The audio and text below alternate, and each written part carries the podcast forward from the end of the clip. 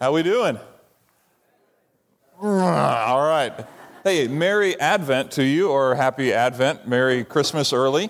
It is um, the Sunday of Advent. It is our first um, Sunday of the Christmas season, so we're glad to have you. I know that our worship team is all ready to sing Christmas songs. And uh, no, we're ready to have you here, and we're ready for this Advent season, and I'm, I'm glad to be, um, be with you here. My name's Tim Rogers. I'm one of the pastors here at GPC, and uh, I'm just thankful that you're here. And I hope, like any morning, that you invest time here, that there's a return for you of encouragement and kind of renewed hope and vision for your life in terms of who in the world God is and who we are. In particular, we're starting a new series this morning that will be four weeks, going the four weeks of Advent. And I just want to tell you right away what I want for you, not what I want from you, okay? So when you come and when you're here, when you're part of what we do, this is what I want for you. This is what I hope for you. Very succinctly, if you will, in this one. I just hope, I hope, as we get into a Christmas season, we all kind of know the story of Christmas, right? I mean, it, it doesn't change. you know the story. I hope, I hope that you can have a renewed encouragement. You can have an unusual encouragement this year to see two things the presence, the nearness of God, and then the power that that brings to your life. That, that can turn around and you can serve in a unique way through that. So that's, that's really all I want. I want in the four weeks that you can just be unusually encouraged to see it in a different way of the nearness of God and the power that that brings. And that through your life, then you can respond in service to people because of that. Okay, that, that's really all I hope for. Uh, for this season. So, this is why we're even doing an Advent series. This is why we're doing this new series called Unwrapping Christmas, because there's more in the box, if you will. Every year, Christmas is, the story is the same, it doesn't change, right? But every year, your circumstances are different, right? Right. It's good. Every year, right? Your circumstances are different, right? You are older this year than last year, right? Uh, you need me to remind you of that, right? No, no, no. Your family stage is different, right? You might be going to a different place this year. You might not be going to the same place. There's some joy in that and some sadness in that, depending on what's happening for you. I remember my most drastic difference from year to year in my Christmases early on as a child was going from Barbados to the United States. And the drastic difference it was for me from one Christmas to the next. In the Christmas of 1989, it would have been, we spent New Year's Eve on the beach. 85, 90 degrees, temperature, uh, water temperature around 70, whatever, 70 degrees, you could walk out up to your shoulders and still see your toes in the Caribbean Sea where we were. And that's, where I, that's all I knew growing up. Every year, I mean, it doesn't change. It just never changed. And then I come back here, 23 degrees. Like, what is going on with this place? It's so cold. But there's so many differences when I came back here. And, and I've shared some of those with you over the course of the years that I've been here. But it, it's telling for today because I remember coming back here to the States and, and of course, one of the big things when you come from a country that's not as developed um, to a country like the United States is everything is just bigger. There's just a lot more options. So I get out of the plane, and we have this massive, massive airport. And then we get into this massive, massive car. Uh, my dad had was so excited about this car that we used one year on furlough. It was like an 88 Olds, I believe it was. And um, it, it, it was big. It was a boat on wheels, right? And it steered like that, like a gradual turn through the corner. And we had an ocean of room in the back seat between my sister and I. It was amazing. This huge trunk to have, like, stack four bodies in the back of the trunk if you wanted to. It was amazing. Compared to, and here's what my dad got to do he got to stretch his arms for the first time. Because in Barbados, we had like a 1985, I think, Nissan Sunny, they called it. Yeah, it's like a um, international version of a Sentra, a little Sentra, where the, the, doors are so thin that if you hit them too hard, they go through the car. Like they're just the paper thin doors. And so he's driving this Sentra for a long time on the other side of the road, right? And then we come back and we have power steering. Awesome. Air conditioning, awesome. All this room, incredible. He really enjoyed it. And I was just overwhelmed by the size of the roads and the trucks. They were amazing to me as a boy getting here. Um, seeing the, the tractor trailers that y'all had here in the States was amazing to me. Um, the dump trucks, which I thought was really cool, that they had covers that would go over the dirt when you're on the road so the dirt doesn't actually fly off into the motorist's face all the time. Like, that is amazing. What a concept. Who would have thought of that? But I remember as I, you know, after a while, those things kind of become normal for, for you. And, and once you start driving, and, and I went to Pequea Valley and began driving after a little while, then I started noticing things that I didn't notice early on. And one of those things on those big old trucks that I used to uh, look, enjoy looking at is that there's a sticker on these big old 18 wheelers that we all see. And it says, if I can't see, if you can't Hold on, let me start back up. if you can't see my mirrors, what? I can't see you. If you can't see my mirrors, I can't see you. I'm like, yeah, come on, I'm, I'm right here. You're, we mean you can't see me. It's true, right? If you've ever driven truck, there's massive blind spots. If you can't see my mirrors, I can't see you. It's almost as if if you are not seen, you cease to exist. Right? Ever feel that way? You ever feel that way in more than the car? You ever feel that way? I remember feeling that way as a player on the basketball team at Pequea Valley High School. When I would get subbed out from the game, what I would want to do is I would want to sit near the coach, right? You ever do that as a player? You guys move down, I'm coming, I'm coming in here, coming in here. Because why? Because I want to be in the line of sight for the coach when it comes time for subbing. Because if you've ever been an athlete, you know if you are out of sight of the coach, you're out of mind for the substitution ring, right? Because if he can't see you, you don't exist in a way. Same thing for musicians vocalists, those in the play. If you're not in the line of sight, you don't exist. You ever think about it this way when you're trying to date a boy or a girl and you're kind of looking around the room and you kind of walk in and you realize, ooh, that girl is over there. I want to get in a place where she sees me, right? I, I kind of want to nudge and maybe I'm going to sit at that table here and I, I want to sit over here and maybe I can, at least if she's not going to see me, I'm going to see her. So I'm sitting at this table, I'm going to kind of move here. Now I can, now I can see her. And I hope she can see me because I know that if I'm going to exist in her world, she has to see me, right? Because we have this phrase in the English language out of sight, out of mind. If you can't see my mirrors, I can't see you. You ever feel this way with your boss? You want to get there early because you want your boss to see you working. You don't want your boss to come up on your computer screen or on the job site and see you lazing around because what he sees becomes reality, right? Same thing with the housework. Guys, we know, we know, you don't do the dishes unless your wife sees you. It doesn't count, right? Right? If she doesn't see it, it didn't happen, right? And here's the deal this is the same way in our relationship with God, right? And here's the struggle with this is that we serve we serve an invisible God, right? Right? We, we serve a God who is spirit, an invisible God. And it's almost like if we can't see him, we think he can't see us sometimes.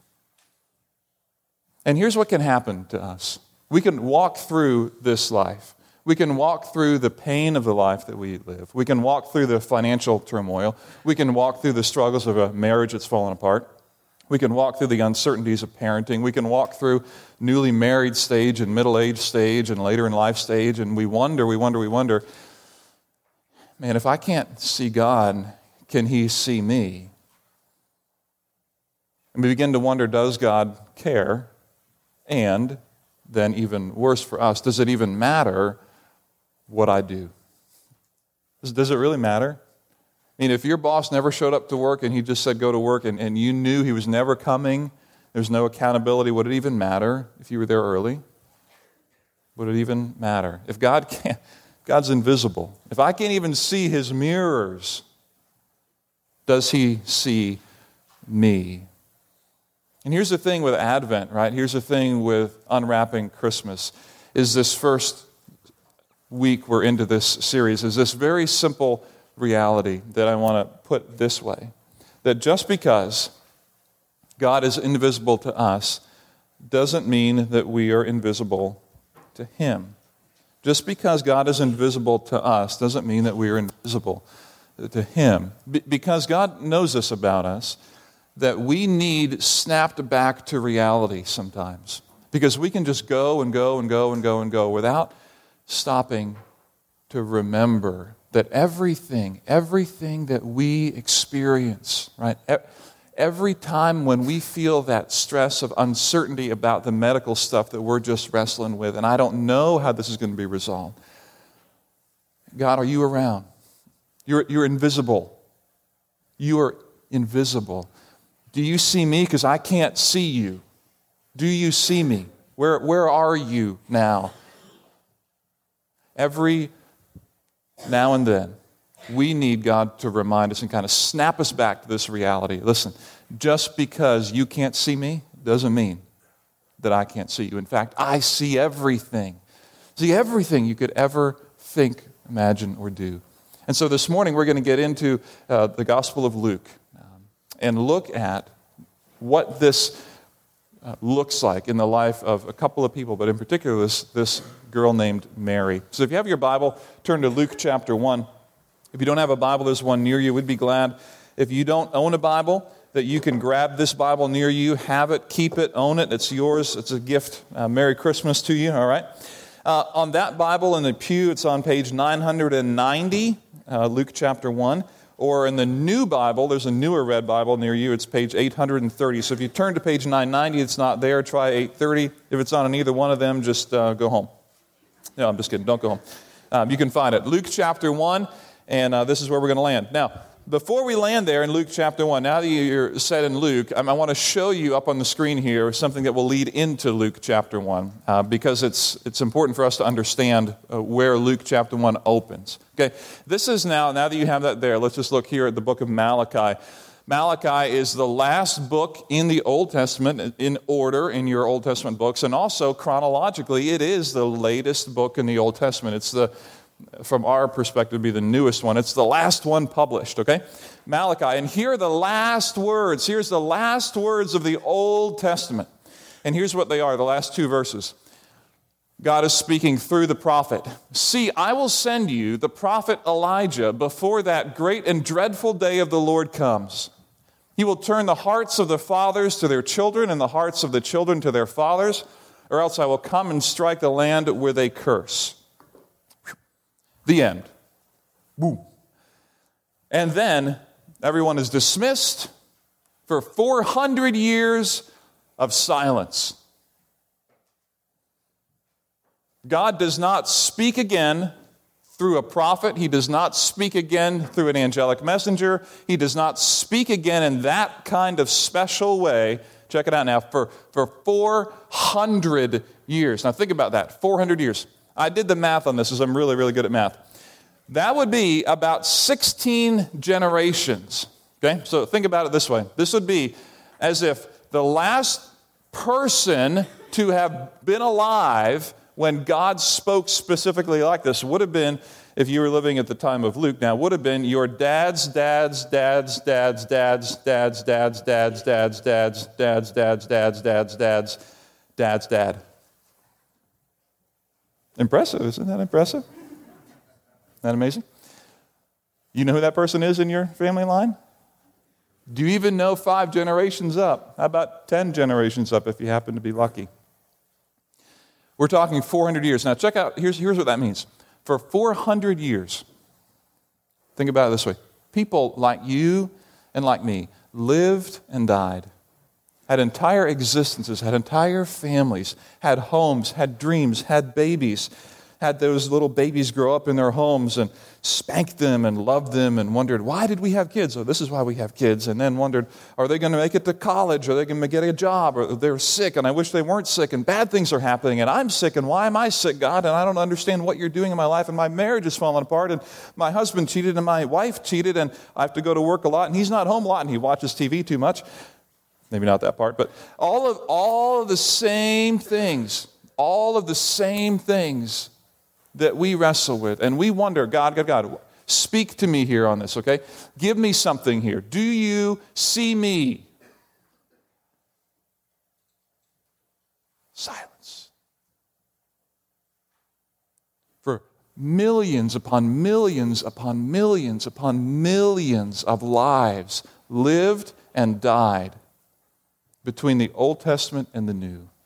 And God is silent. And it's almost as if, almost as if you can almost imagine the feeling of God, do you care? And God, does it even matter what I do? You're pretty invisible to me, and God, I'm kind of wondering if my life is just invisible to you. And so it's in that context of 400 years of silence that Luke cracks the door again to God speaking to humanity. This is the first time in 400 years God will speak this clearly, this specifically. Luke chapter 1, beginning at verse 5. In the time of Herod, king of Judea, there was a priest named Zechariah who belonged to the priestly division of Abijah. His wife Elizabeth was also a descendant of Aaron. Both of them were upright in the sight of God, observing all the Lord's commandments and regulations blamelessly. But they had no kids because Elizabeth was barren and they were both well along in years. Once, when Zechariah's division was on duty, he was serving as priest before God. He was chosen by Lot, according to the custom of the priesthood, to go into the temple of the Lord to burn incense. And when the time for the burning of incense came, all the assembled worshippers were praying outside. Pause. Let's set this up for you. Zechariah, right? Godly man, right? Part of uh, the priesthood, and he, this was his job to go in and burn incense in the temple and to lead the people in worship, right? And yet, and yet, his, his wife is barren, can't have kids. Some of you have felt that very personally. Many of you have known that pain of other people. That is a, that is a incredibly, can be an incredibly devastating thing for people, especially for women to process. Is why in the world can't this happen, God? Are you silent? Why are you silent now? Is my pain invisible to you? And so Zechariah and Elizabeth, you can imagine a priest, um, has been praying about this, as, as you would. Been praying about it, man. God, what are you going to do? Help me. What are you going to do?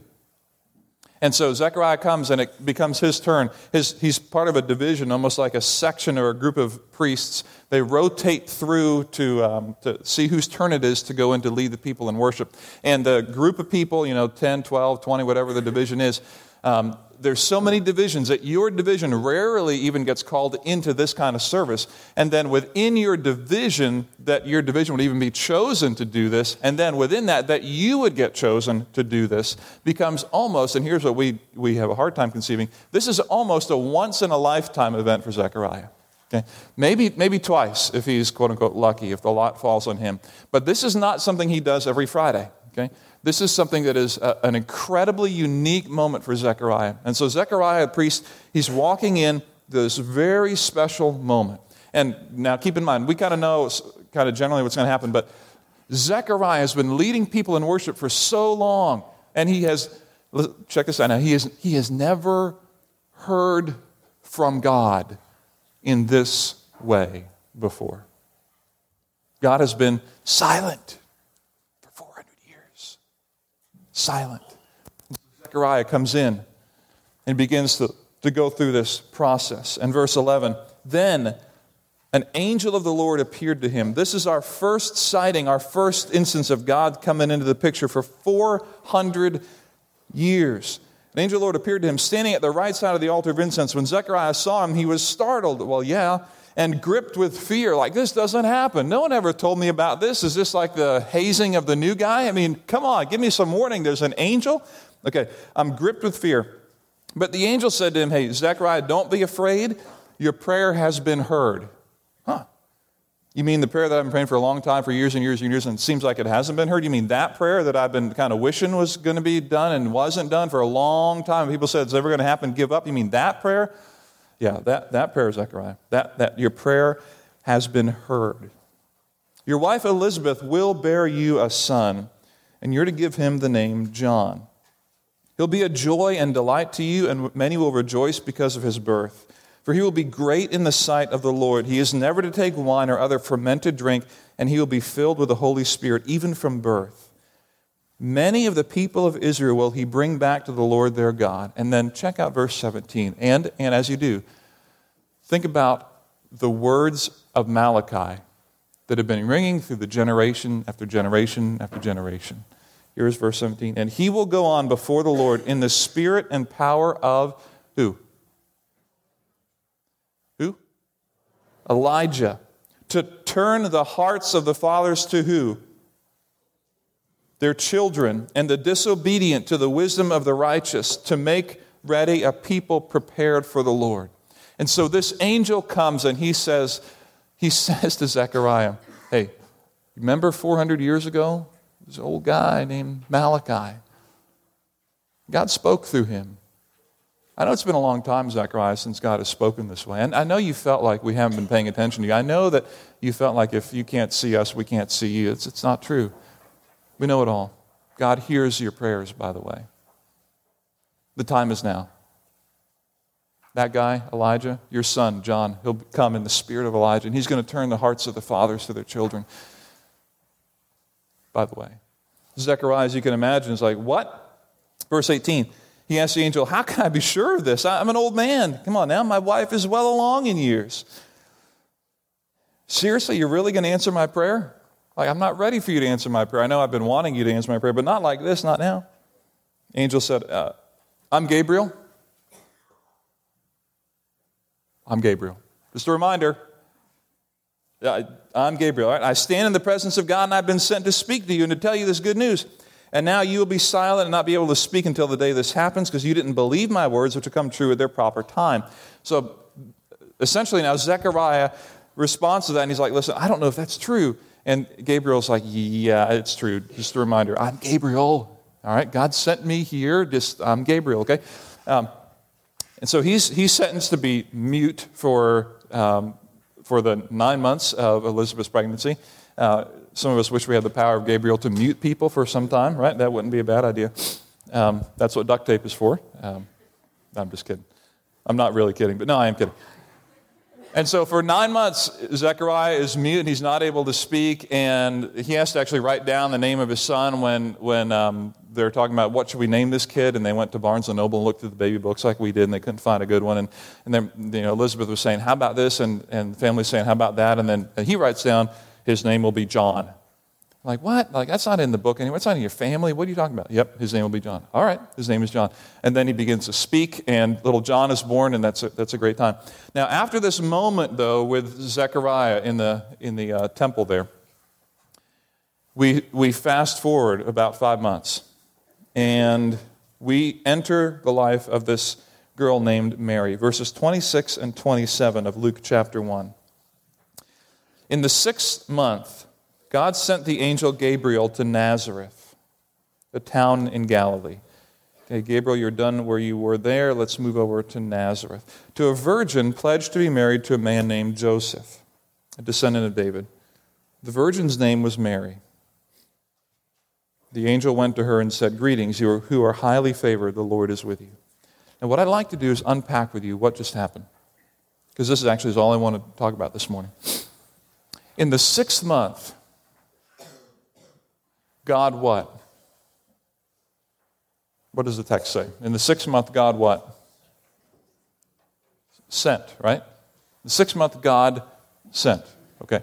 Now, little Bible study tip for you. When you're reading the Bible and you see that's a verb, okay, that's a word that moves the action of the text forward. That's an active verb, not a passive verb. Not God was sent or was sent by, but God sent. Okay, you didn't come here for an English lesson, but you got one just now. God sent. And here's the power of that God is the active one. He, no one had to wake him up and say, God, listen, remember that whole Messiah thing you were about to do earlier? Did you forget about that? Because you might need to get going on that sending the Messiah thing. Can you kind of move? It's been a long time. In the sixth month, almost as if God had this planned, God sent the angel Gabriel. He sent the angel Gabriel to Nazareth. What do you know about Nazareth? Nothing. You know why you don't know anything? I mean, you know that's kind of where Jesus was, um, where, where this happened. You know nothing about Nazareth. Why? Because Nazareth, Nazareth is almost like a nothing town. Let that sink into you for a minute, okay? Here's the Messiah. Here's the hope of humanity. Here's the, the hope of the world. Here's what's God, the, the maker of heaven and earth, has, has set in place before all of time began that there will be a Messiah. And his idea of doing this is let's go to a town that has maybe 500 people in it to start this. May, maybe. That's known for nothing.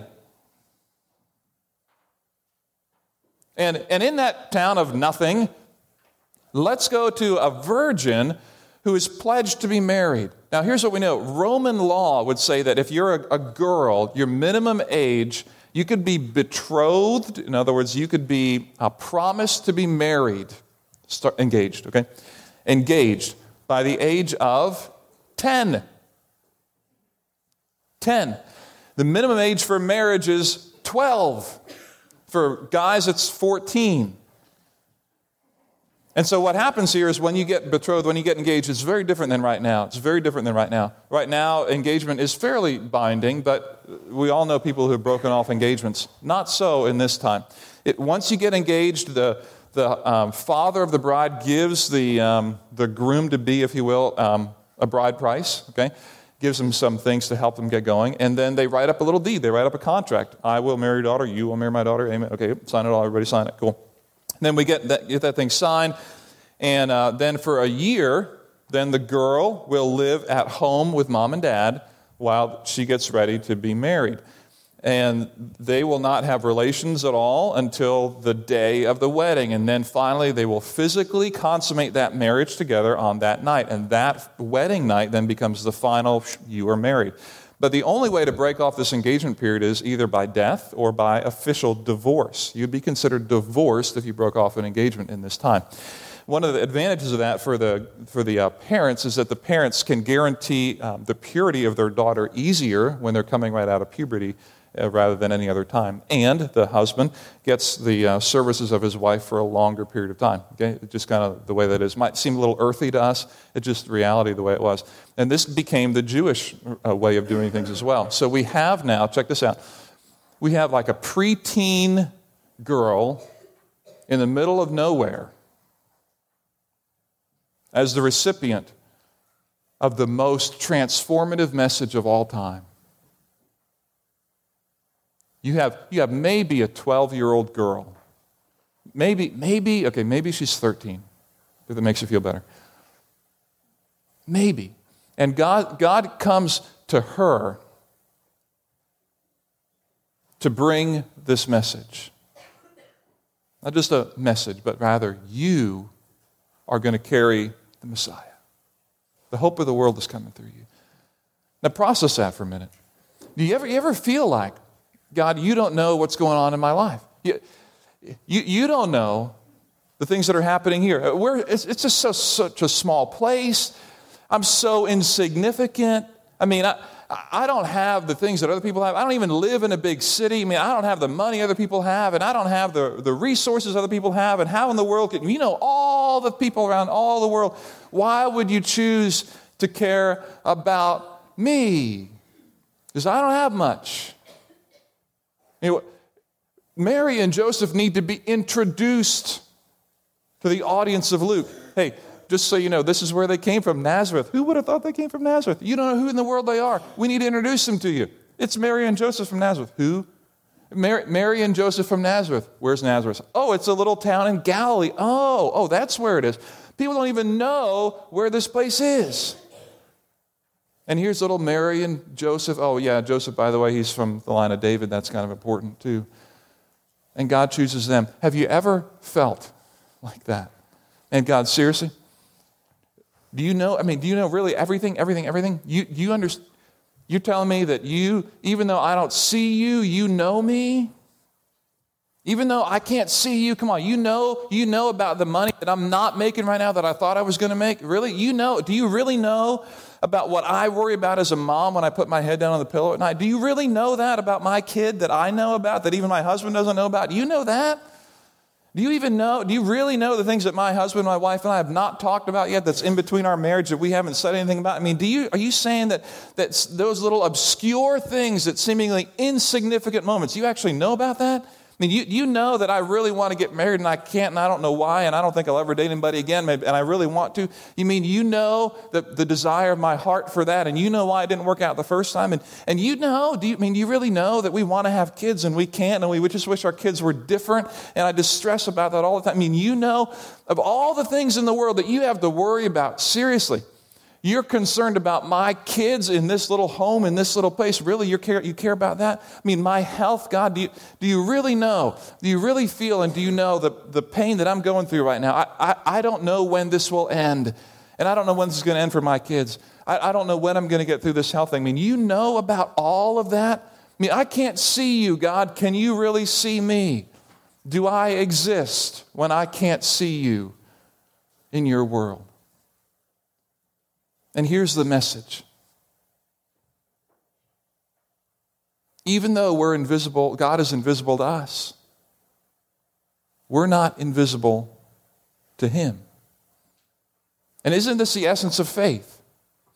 In Hebrews 11, the author of Hebrews writes this He says, Now faith is being sure of what we hope for and certain of what is invisible, certain of what we do not see.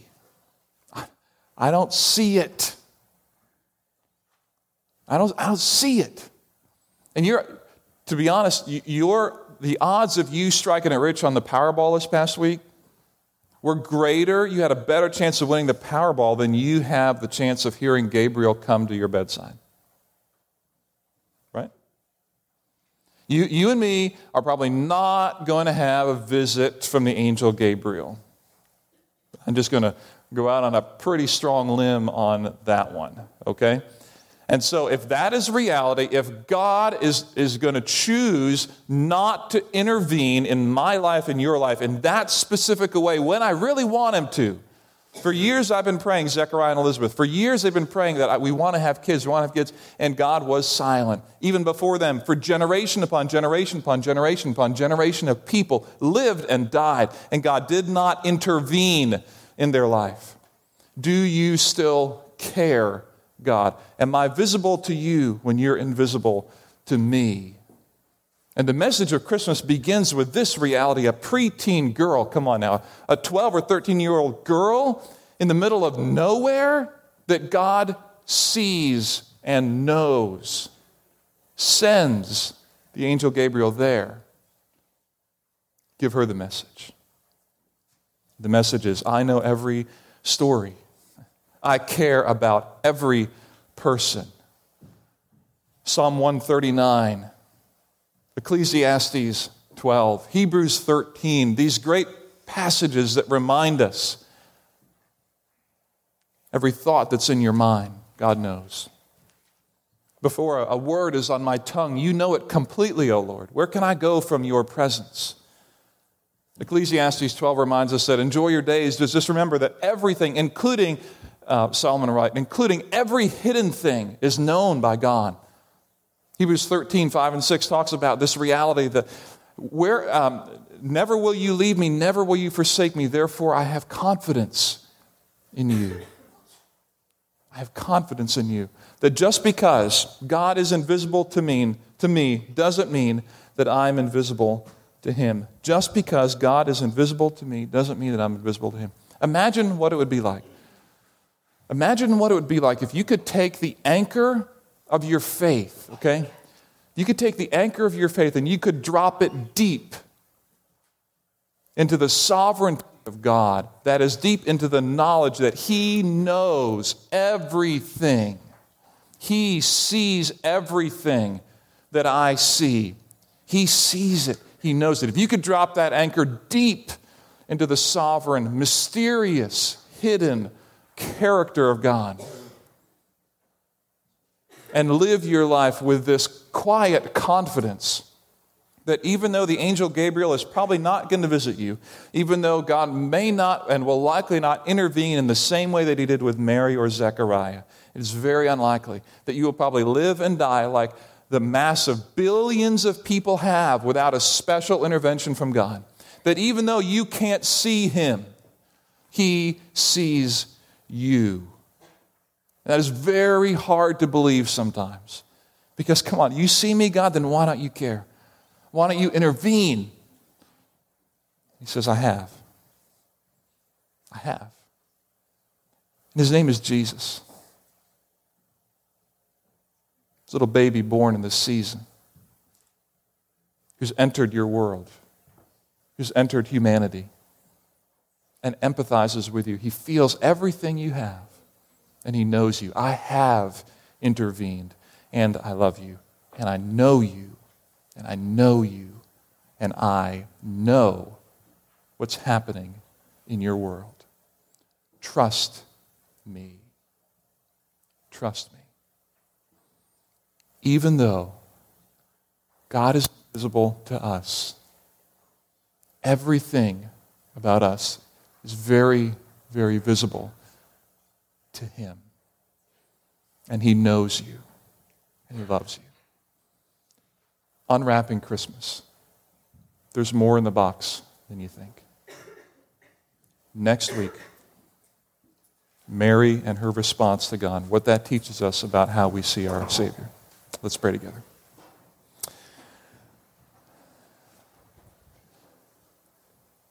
Our good God and our Heavenly Father, we thank you that even though we walk through life with great uncertainty sometimes, even though we walk through, we just feel like we can't see very far ahead there's so many things that are unknown. We will rest. We want to choose to drop our anchor in the sovereign, your sovereign knowledge that you know everything about us and that you love us. Father, we thank you for as we begin this Christmas season and we think about gifts and where we're eating and whose homes we're going to and what we're going to do with this and that, that, that you would remind us again as we kind of unwrap this Christmas season that it's all because of Jesus that we're here. It's all because of this announcement to Mary that we're even alive. And it's all because of you that we have hope at all. We thank you for intervening. We thank you for coming to our world to walk among us and to remind us that even though you're invisible to us. We are not invisible to you.